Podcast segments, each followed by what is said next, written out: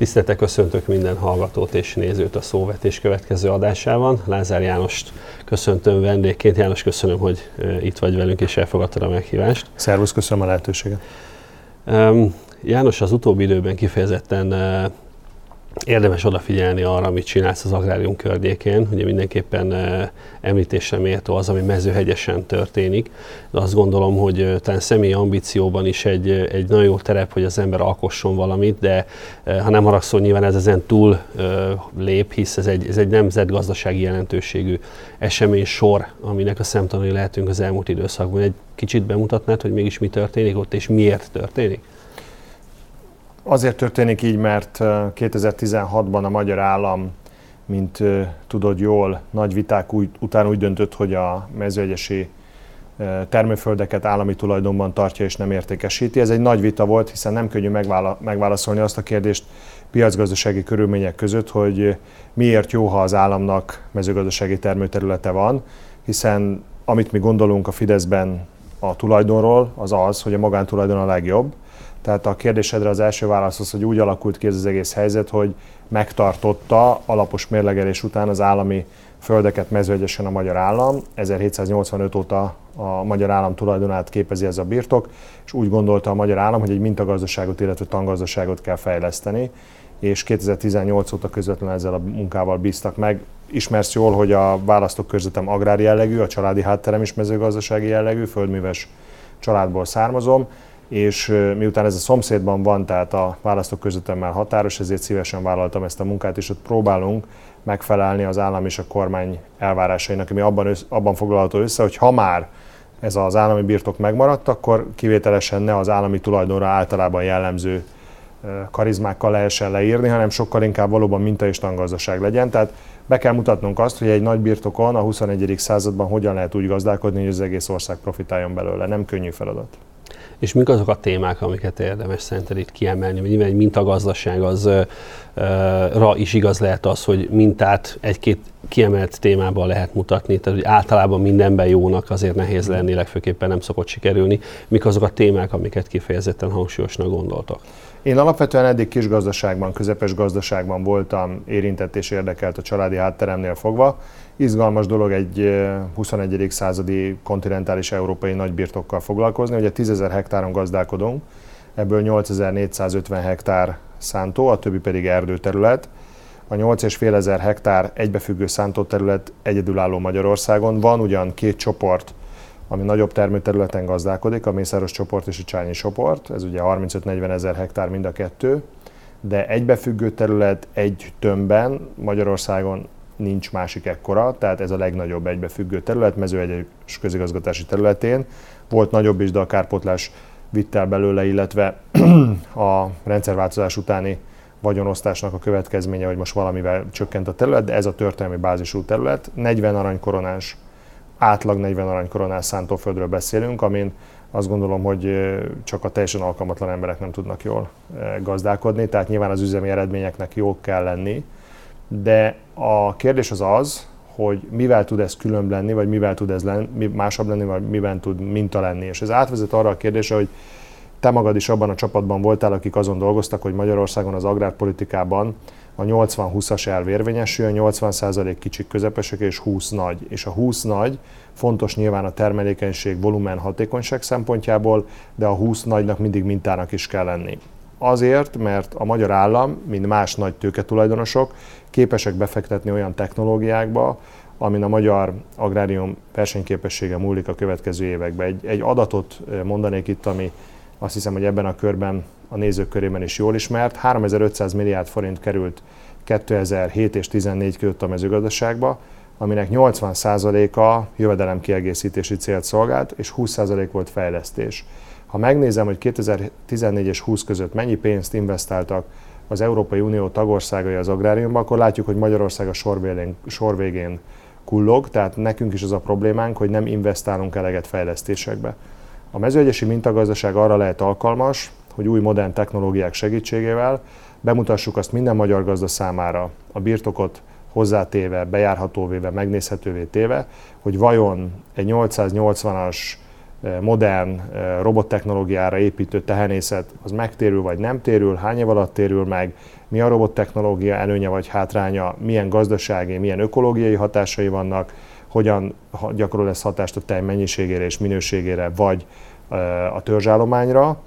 Ez összességében, mikor az a telep minden követelménynek megfelel, és valóban képzési központ is lesz, 6 milliárd forintba kerül. Magyarországon kevés olyan tőketulajdonos van, vagy agrárbefektető, aki ezt megengedheti magának. Legfőképpen senki. Legfőképpen senki, még a nagyok se, de ez a robot egyébként, amit te láttál magad is kész állapotban, jövő héten kerül beüzemelésre, ez a robot egyébként nem csak négy blokkban 880 tehenet tud egyszerre fejni, hanem 20-as, 30-as gazdaságokat is ki tud szolgálni. Tehát, hogyha megnézi valaki a mi számainkat, könyveinket, takarmányozási technológiánkat. Ez minden nyilvános lesz? Igen, minden nyilvános lesz. Minden nyilvános lesz, minden bejárható lesz, megnézhető lesz. Tehát nem lesz hogy üzleti titok? És nem, nem a naturáliák is teljes egészében hozzáférhetők lesznek.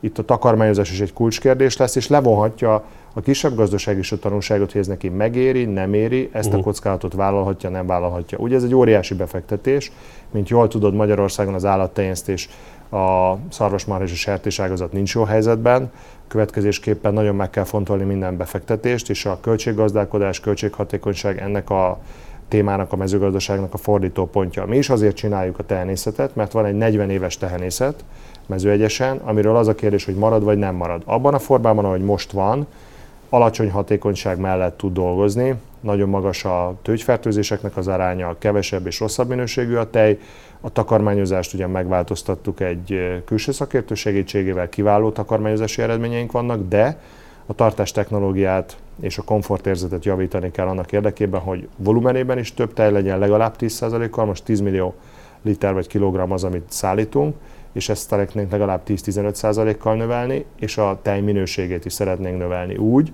hogy a telepen most 76-an dolgoznak, és ezt 45 főre szeretnénk levinni.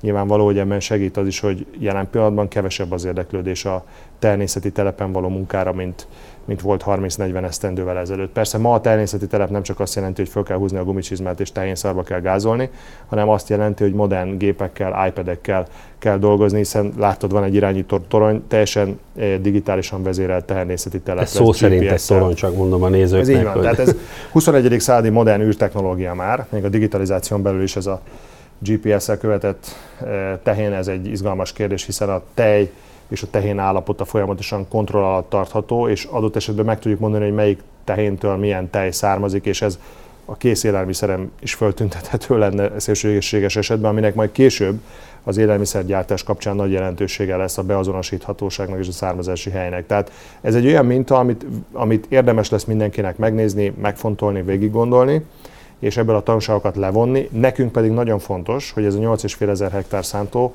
a szarvasmarha teleppel produktív legyen. Ugye, ne, velem szemben az az elvárás, hogy az üzemi számok legyenek rendben, legyen ö, eredmény a cégben, még akkor is egyébként, hogyha az amortizáció, a lovak, a ménes és a szakközépiskola rontja a konszolidált beszámolót, akkor is az üzleti eredménynek, a cashflow-nak rendben kell lennie. Ennek a pénznek öntenie kell, ennek a cégnek öntenie kell tudni a pénzt, hogy abból tudjuk finanszírozni a fejlesztéseket, a modernizációt, a digitalizációt, és fönn tudjuk tartani azokat a társadalmi feladatokat, amit egyébként a törvény ránk rott. Ugye közösen írtunk egy mező, mezőegyes törvényt veled, és ebben a törvényben ugye azt mondtuk, hogy egyrésztről mintagazdaság, tangazdaság, de fönn kell tartani az eredményből egy szakközépiskolát 300 gyerekkel, azt meg kell fejleszteni egy agrárkampusznak, és ezen kívül pedig 350 darab lovat tartunk el napi szinten.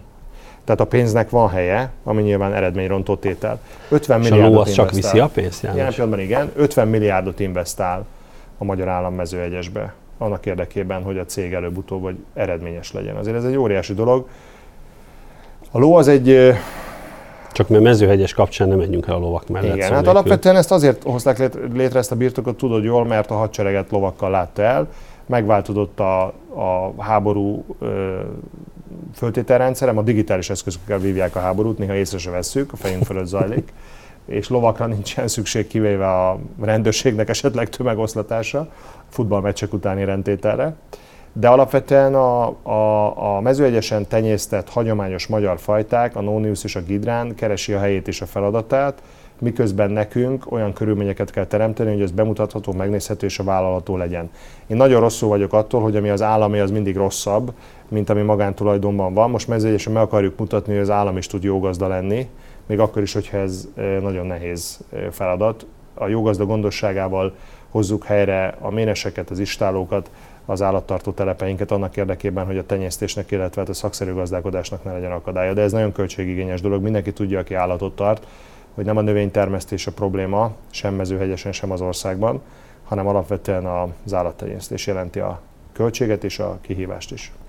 Mondtál egy gondolatot, amire én hadd térjek vissza, és én ezt aláhúznám, ez pedig a költségeknek a, a megfelelő szintű beállítása. Ugye azért, noha már évtizedekkel vagyunk a rendszerváltás után, az ember még mindig hall olyan megnyilvánulásokat, hogy hát az állam garantáljon valamilyen felvásárlási árat, akár állatra, akár növényi termékre, és a közszívesen foglalkozik vele, ami, ami egy olyan szemlélet, ami szerintem lehetetlené teszi egyébként a mai kornak való megfelelést. Azt tudomásul kell venni, hogy valószínűleg mi az árakat nem nagyon fogjuk tudni befolyásolni méretünkből fakadóan semmilyen ágazatban. Legalábbis most lehet, hogy nagyon erőködve találnánk olyan példákat, ahol valamilyen formában mégiscsak tudunk befolyást tenni, de általánosságban azt mondhatjuk, hogy nem ez a jellemző. Tehát nekünk egyetlen egy lehetőségünk van, Egyrészt, hogy jól használjuk fel azokat az uniós forrásokat, amik rendelkezésünkre állnak, a másik oldalról pedig azokat a költséghatékony megoldásokat kell keresni, ami egyébként a hosszú távú jövedelemtermelő képességet tudja garantálni. És ha valamiben én személyesen ebben látom például egy ilyen programnak, mint ami mezőhegyesen van, az óriási értékét, hogy bemutatja azokat az új megoldásokat, és én ezért is kérdeztem bele az előbb, hogy minden nyitott lesz-e, hogy az emberek ne csak egy, ne csak egy cilindert lássanak, amiből előhoznak egy szép nyulat, hanem akkor lássuk, hogy mi van a, mi van a, a, a boszorkány konyhán, és hogy jönnek ki azok a számok, amiket esetleg ő is be tud, be tud fogadni, és utána ezeket a gondolatokat be tudja építeni a napi gyakorlatba. Ez abszolút így van, már csak azért is, mert én azt gondolom, hogy nekünk, akik mégiscsak Fideszes országgyűlési képviselők vagyunk, és tartozunk egy politikai közösséghez, egy politikai családhoz, alapvető célkitűzésünk kell legyen, hogy a vidéket meg tudjuk nyerni, vagy meg tudjuk tartani a vidéken élő emberek bizalmát. Nézetem szerint hosszú távon fideszes politika a vidéki választók nélkül nem létezik. A nagyvárosokban láthatóan politikai, társadalompolitikai vagy hát, kultúrantropológiai problémáink vannak nekünk fideszeseknek. A nagyvároson kívüli vidéki életkérdés, hogy mennyire támogató, vagy hogyan tudjuk vonzóvá tenni az embereknek ezt mezőgazdaság nélkül, anélkül, hogy az ember és az ott lévő termőföld ne lenne kapcsolatban egymással, és ne lenne az ember és az ott lévő termőföld között valami produktív, hatékony kapcsolat, szerintem lehetetlen. Tehát akkor lesz erős a polgári oldalnak a társadalmi bázisa, hogyha a vidékén élő ember a földből megélhetést talál, és nekünk szélesíteni kell azoknak a bázisát, akik a földre, termőföldre, az otthonmaradásra építenek. Erre kiváló lehetőség a Covid. Mert a Covid megmutatta, hogy az önellátásnak, a függetlenségnek, a szuverenitásnak mekkora jelentősége van.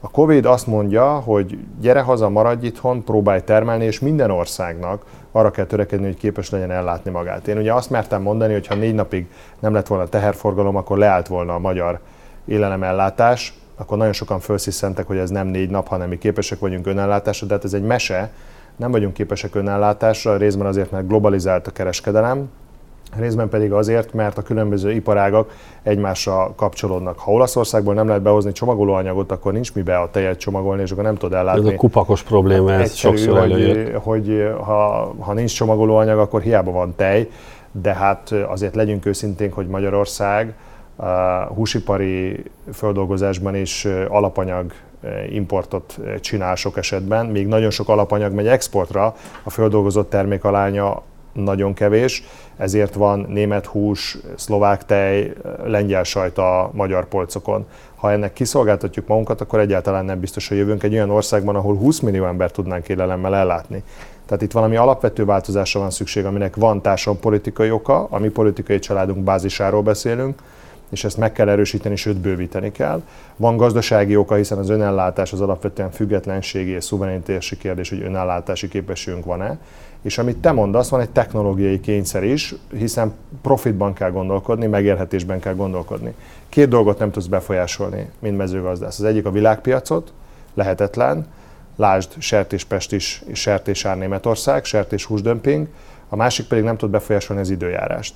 Egy eszköz van a kezedben, a hatékonyság és a költséghatékonyság. Ezt nem szeretik hallani Magyarországon, de kénytelenek vagyunk szembesülni azzal, hogy osztrák-magyar relációban, lengyel-szlovák-magyar relációban Magyarország nem elég költséghatékony az agráriumot illetően. Elköltöttünk rengeteg pénzt, egy tonnával nem nőtt a termésátlag az elmúlt évtizedekben, hiába modernizáltunk, és ha megnézem a 100 lóerő per hektár arányt, a munkaerő per hektár arányt, vagy a gázolaj per hektár arányt, a felhasznált arányokat, akkor itt sem állunk jól. Tehát, hogyha valaki benchmarkokat néz Amerikához vagy a fejlett nyugat-európai gazdaságokhoz képest, akkor nekünk vannak problémáink. Ezen kell változtatni. Ezen, ezért óriási kérdés az, hogy hogyan szervezel meg egy gazdaságot. És természetesen a nagy gazdaságok üzemszámainak komoly konzekvenciái van a kicsikre nézve. 20 évvel ezelőtt senki nem iPhone-ban gondolkodott, ma, ahol most készül ez a fölvétel, mindenkinél van legalább egy. Tehát az a technológia, amivel mi próbálkozunk mezőegyesen, például, hogy digitálisan összegyűjtjük az összes adatot, ami a gazdaságban képződik, majd ezt felhasználjuk a robotkormányok és a robottechnológia segítségével mindenhol tulajdonképpen a gazdaság minden ágában, vagy drónok és talajszkennerek segítségével adatot gyűjtünk, ez nem csak azért van, hogy a fiataloknak vonzó legyen és tulajdonképpen egy parasztvakítás, hanem azért van, mert költségkérdés. Én minden olyan beruházást finanszírozok és támogatok tulajdonosi joggyakorlóként, ami megtérül. Tehát akkor van a drónnak, talajszkennernek, robotkormánynak és az agrárdigitalizációnak értelme, ha ez költséget csökkent, és láthatóan a mi üzemi példájunkon keresztül bemutatható, hogy per hektár alapon költséget csökkent, nem kevés pénzről beszélünk. De itt valamilyen mérethatékonysági küszöb van, tehát nyilván egy, egy talajszkennert nem érdemes megvenni 73 hektárra. Igen, de több gazdának együtt már akár érdemes lehet. Meg És a fontolni. magyar gazdák azok, hogy mennyire hajlandóak szövetkezni? Hát amennyire ez egy visszatérő probléma. Igen, hát ha van anyagi ösztönző, akkor könnyebben, és ha volna politikai garancia arra, hogy amit közösbe visznek, nem lopják el, vagy nem veszik el, akkor szintén hajlamosak lennének. Csak a korhozosítással kapcsolatban szomorú magyar tapasztalatok vannak a te faludban és az én városomban is. Tehát Magyarországon az a fajta egy, együttműködés, ami Lengyelországban kialakult mondjuk. Hogy ott nem volt TS, ne felejtsük igen, el. Ez történelmi okoknál fogva nem elképzelhető, de vannak más együttműködési formák is. Azért ma már látni olyat, hogy a legnagyobb gépeket közösen vásárolják, közösen használják, vagy szolgáltatókat iktatnak be, tehát azért vannak kezdeményezések, amik nem rosszak.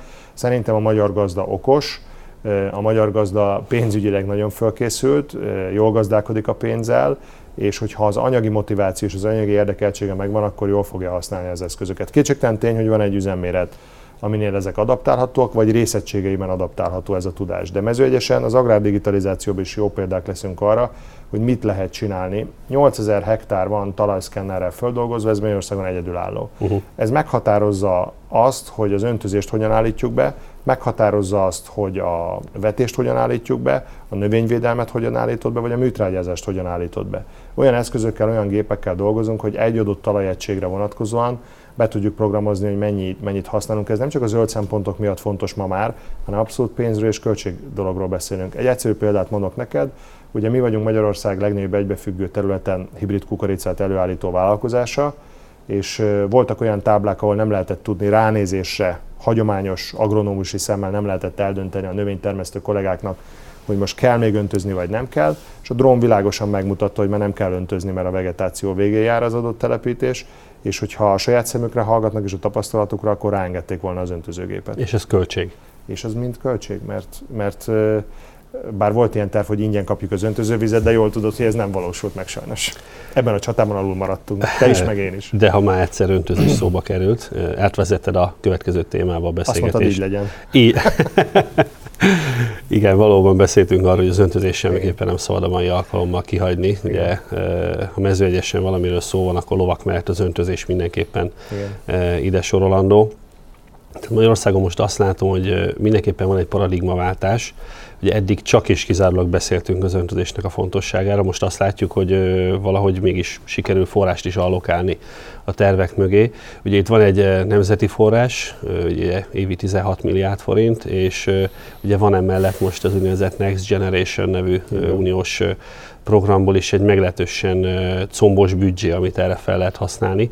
Én azt gondolom, hogy ez a következő évtizedben meg fogja határozni azt, hogy a mezőgazdaság milyen irányba fog elindulni. Ugye a Az öntözés az azon túl, hogy növeli a termésbiztonságot, azért a termés eredményeken is jó eséllyel meg kell, hogy mutatkozzon.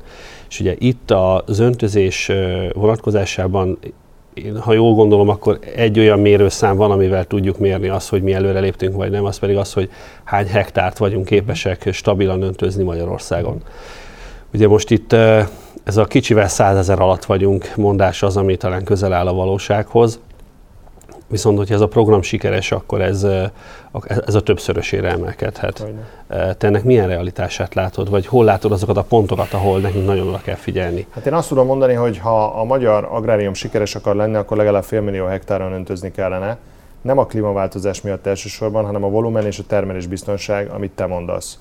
Egy egyszerű dolgot mondok, 6 milliárdba fog kerülni ez a hatalmas telep, amit csinálunk, szarvasmarha telep, ebből csak a robottechnológia 2,7 milliárd forint. Ennek a megtérülése azon múlik, hogy milyen lesz a takarmányozás. A takarmányozás azon múlik, hogy egy adott időpontban géppel, eszközzel a betakarítást ki lehet-e szolgálni. Hogy az a szenázs milyen állapotban készül el, az ilyen érzékeny robottechnológia mellett 10-20%-ot a napi termelést tudja befolyásolni. Ehhez az kell, hogy a szarvasmarha telep mellett legyen a termőterület, 1500 hektár, öntözve legyen, volumen legyen és biztonságos legyen a szarvasmarha telep kiszolgálása. Mozaik kockákból így adódik, hogy pár év múlva mezőegyes lesz a legjobb magyar és európai gazdaság, ha ezeket a mozaik kockákat összeépíted. A másik fontos dolog, mi most is öntözünk, 10 millió köbméter vizet használunk föl, és annyiban zöld kérdés az öntözés, hogy a vízet milyen hatékonyan használod fel. A mostani öntözőberendezéseink 2300 hektárt öntöznek, ezt meg fogjuk emelni egy 8,5 milliárdos beruházással 5500 hektárra, és a 2500, 2300 hektára most veszünk 10 millió köbméter vizet, 200 milliós vízszámlánk van, és 5000 köb, 5 millió köbméter veszik el. A 10 millió köbméter modernizált technológiával veszít 2 milliót és 8 milliót tudunk kijuttatni itt az édesvíz felhasználás szempontjából fontos kérdés. De ami még ennél izgalmasabb, hogy olyan Tehát alig vesztek több vizet, és... Semmivel nem kell több vizet vennünk. És duplájára És duplájára emeljük az öntözött területet. Ez a lényeges mondásunk, ez mind költség hatékonyság természetesen.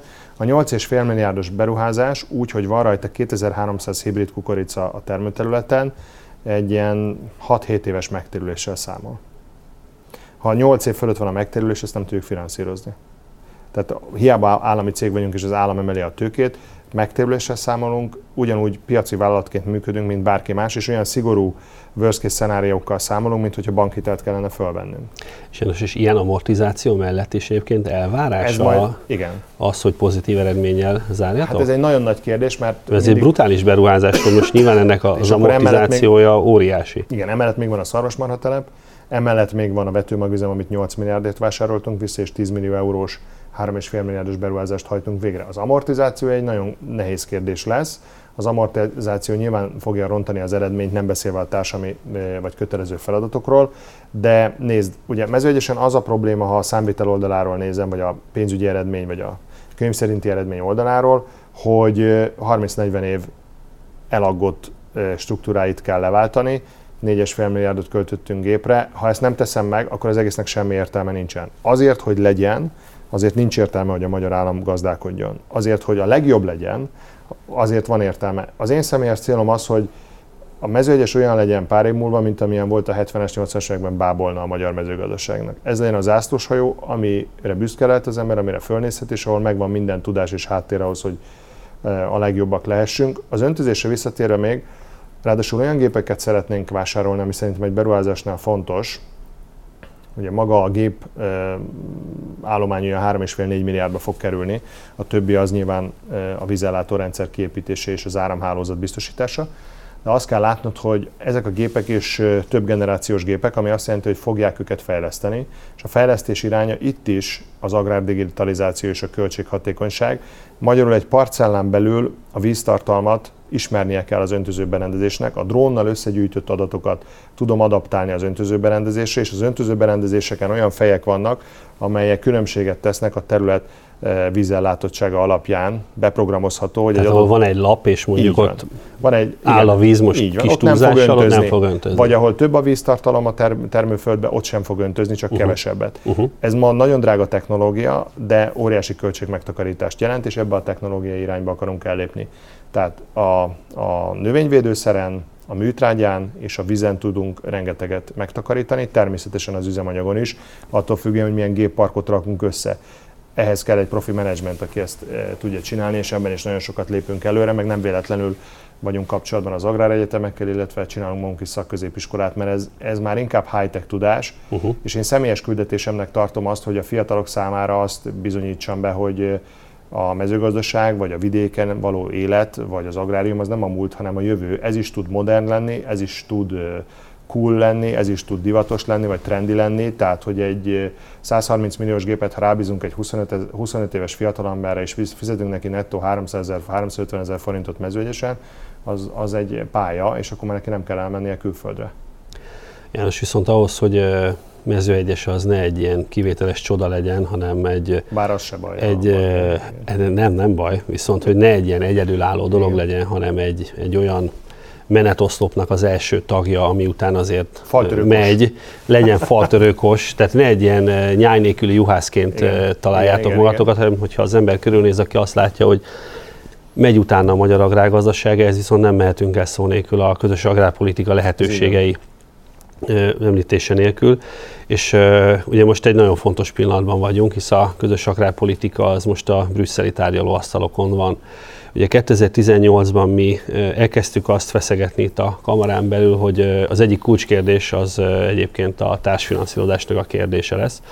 Mi akkor abban az anyagban azt írtuk le, hogy független attól, hogy hogy alakulnak a tárgyalások, meggyőződésünk a, a most éppen záruló 7 éves tervezési időszak tapasztalatai alapján az az, hogy egy egy 2000 milliárd forintos vidékfejlesztési program az, az alapvető szükséglet ahhoz, hogy a magyar agrárgazdaság eh, kimozduljon. Eh, hisz azt gondolom, hogy tudunk fejlődni, megvan a lehetőség, megvan a szándék, megvan az ambíció a magyar vidékben, hogy előrelépjen, viszont eh, azt látjuk, hogy addig, amíg mondjuk a lengyelek, az osztrákok, az olaszok saját pénzből sokkal többet tesznek bele az agrárgazdaság fejlődésébe, és itt most a vidékfejlesztési programot értem, nem csak a termelést, a feldolgozást, akár a vidéki Hogyne. turisztikai attrakciókat is, ahhoz valami más megközelítés kell, és itt a kormányzatot azt gondolom, hogy közösen minden agráriusnak, minden agráriumban érdekeltnek közösen kell majd, hát talán nem túlzásra azt mondani, hogy presszionálni, hogy ez egy olyan lépés, amit meg kell lépni. Ugye Magyarországról mondjuk, hogy egy agrárország, ehhez viszont az kell, hogy komolyan is vegyük az agráriumot. És ehhez azok a források szükségesek, amik garantálják, hogy nehogy, nem, nem az, hogy a lemaradásunk ne növekedjen, hanem inkább próbáljunk közeledni azokhoz, akik előbb, előttünk vannak. Ja, nézd, Nagy István miniszter úrnak erős programja van arra vonatkozóan, hogy mi legyen a közös agrárpolitikában a magyar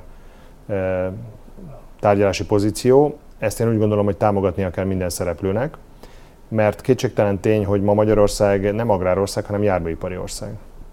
Ma Magyarország, a Magyarországra, aki ránéz kívülről, akkor nem agráriumot lát, hanem járműipart. Agrárország és a feldolgozóipar fellegvára az Lengyelország, aki nem csak az EU hetedik legnagyobb gazdasága, hanem néhány éven belül a legerősebb feldolgozóipara lesz. 2030-ra Lengyelország lehet az az ország, ami uralja Európa élelmiszer előállítását, és mi lehetünk az az ország, ami valamikor agrárország volt, és kiesünk bizonyos dolgok előállításából, tehát képtelenek leszünk önmagunkat ellátni, és bizonyos területről szerintem eh, ki is fogunk esni. Én az állattenyésztést abszolút pessimistán látom, tehát hogyha ez a finanszírozási modell marad, és nem lesz kormányzati fejlesztés és támogatás, akkor Magyarország az állattenyésztésből ki fog hullni. Lehet, hogy lesz szántóföldi növénytermesztés, de az állattenyésztésből egyszerűen kiesünk, és az élelmiszer földolgozásból is. Ilyen szempontból a 24. órában vagyunk, és a képlet nagyon egyszerű. Én 6, éve, 6 éven keresztül 2012-től 18-ig minden kormányülésen ott ültem, és pontosan látom azt, hogy nagy ügyek egy konkrét dolgon múlnak, vagy egy konkrét dolog eldönti nagy ügyek sorsát. Ez a nagy ügy, az agrárium ügye most a közös agrárpolitikai tárgyalásokon, és abból is a földalapú támogatás sorsán és a vidékfejlesztési támogatás sorsán fog dőlni. Az egyes számú kérdés az, hogy mennyi lesz a földalapú támogatás a következő időszakban. Két álláspont van, ugye maradjon mindenképpen, vagy esetleg növekedjen az észszerűség határain belül. Csak akkor tud maradni, pontosan tudod, hogyha lesz átcsoportosítási lehetőség végül is hazai forrás terhére a vidékfejlesztésből a földalapú támogatások felé. Ez nem is lehet kérdés, hogy ezt támogatni kell. A kettes dolog, hogyha átcsoportosítás van, és a vidékfejlesztési kassa csökken egyébként 1400-ról 1200-ra, akkor még pluszban az átcsoportosítás fölött mennyivel fogja támogatni a magyar állam. Viszont a magyar állam számára jó hír, hogy korlátlanul támogathatja. Ugye a lengyelek költöttek vidékfejlesztésre az elmúlt 7 évben 8,7 milliárd eurót, amit kiegészítettek 4,9 milliárd euróval. 40%-ot tettek hozzá, ami óriási pénz. Az osztrákok és a hollandok hatalmas pénzeket tesznek az élelmiszeripar érdekében, a földolgozóipar érdekében, a vidékfejlesztésbe. Ottán 50 százalék 50 százalék vagy a fölötti. Magyar kormánynak meggyőződésem szerint most egy nagyon bátor lépéssel 7 évre el kell magát köteleznie, a vidékfejlesztési kassa radikális megemelése mellett. Ugye a közkonszenzus az, tehát a, a szakmai konszenzus, hogy a lengyel szintre vagy az osztrák szintre, tehát egy 40%-os többletet kell vállalni.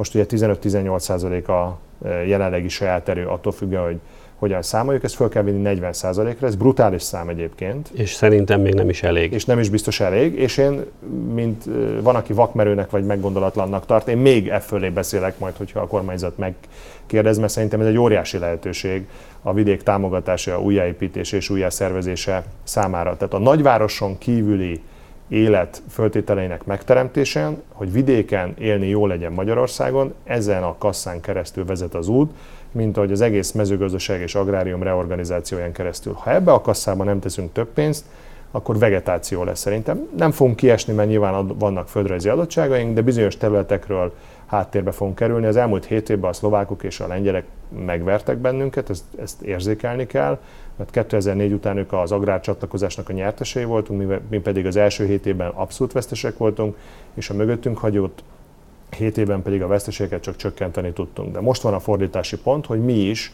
eh, élelmiszeripari eh, központ legyünk. Én szerintem a járműiparba, ha többet investálunk, csak a kiszolgáltatottságunkat növeljük Magyarországon, ezért szerintem a földolgozóiparba és az élelmiszeriparba kell eh, sokkal többet investálni a következő időszakban. Amit teszünk, azt mi magyarok képesek legyünk nem csak alapanyag, hanem földolgozás szintjén előállítani, sőt 20 millió ember ellátására legyünk képesek. Ez ezzel a döntésen fog múlni a következő időszakban, hiszen a közös agrárpolitika minden keretet meghatároz, jól tudod, tehát ami ebben a keretben nincs benne most, az a következő 7 évben nem létezik. Bármelyik politikus bármit fog mondani, akár itthon, akár külföldön, ami ebben a keretben nem lesz benne, ami nem kerül most be a közös agrárpolitikába magyar hozzájárulásként, az a következő 7 évben nem lesz.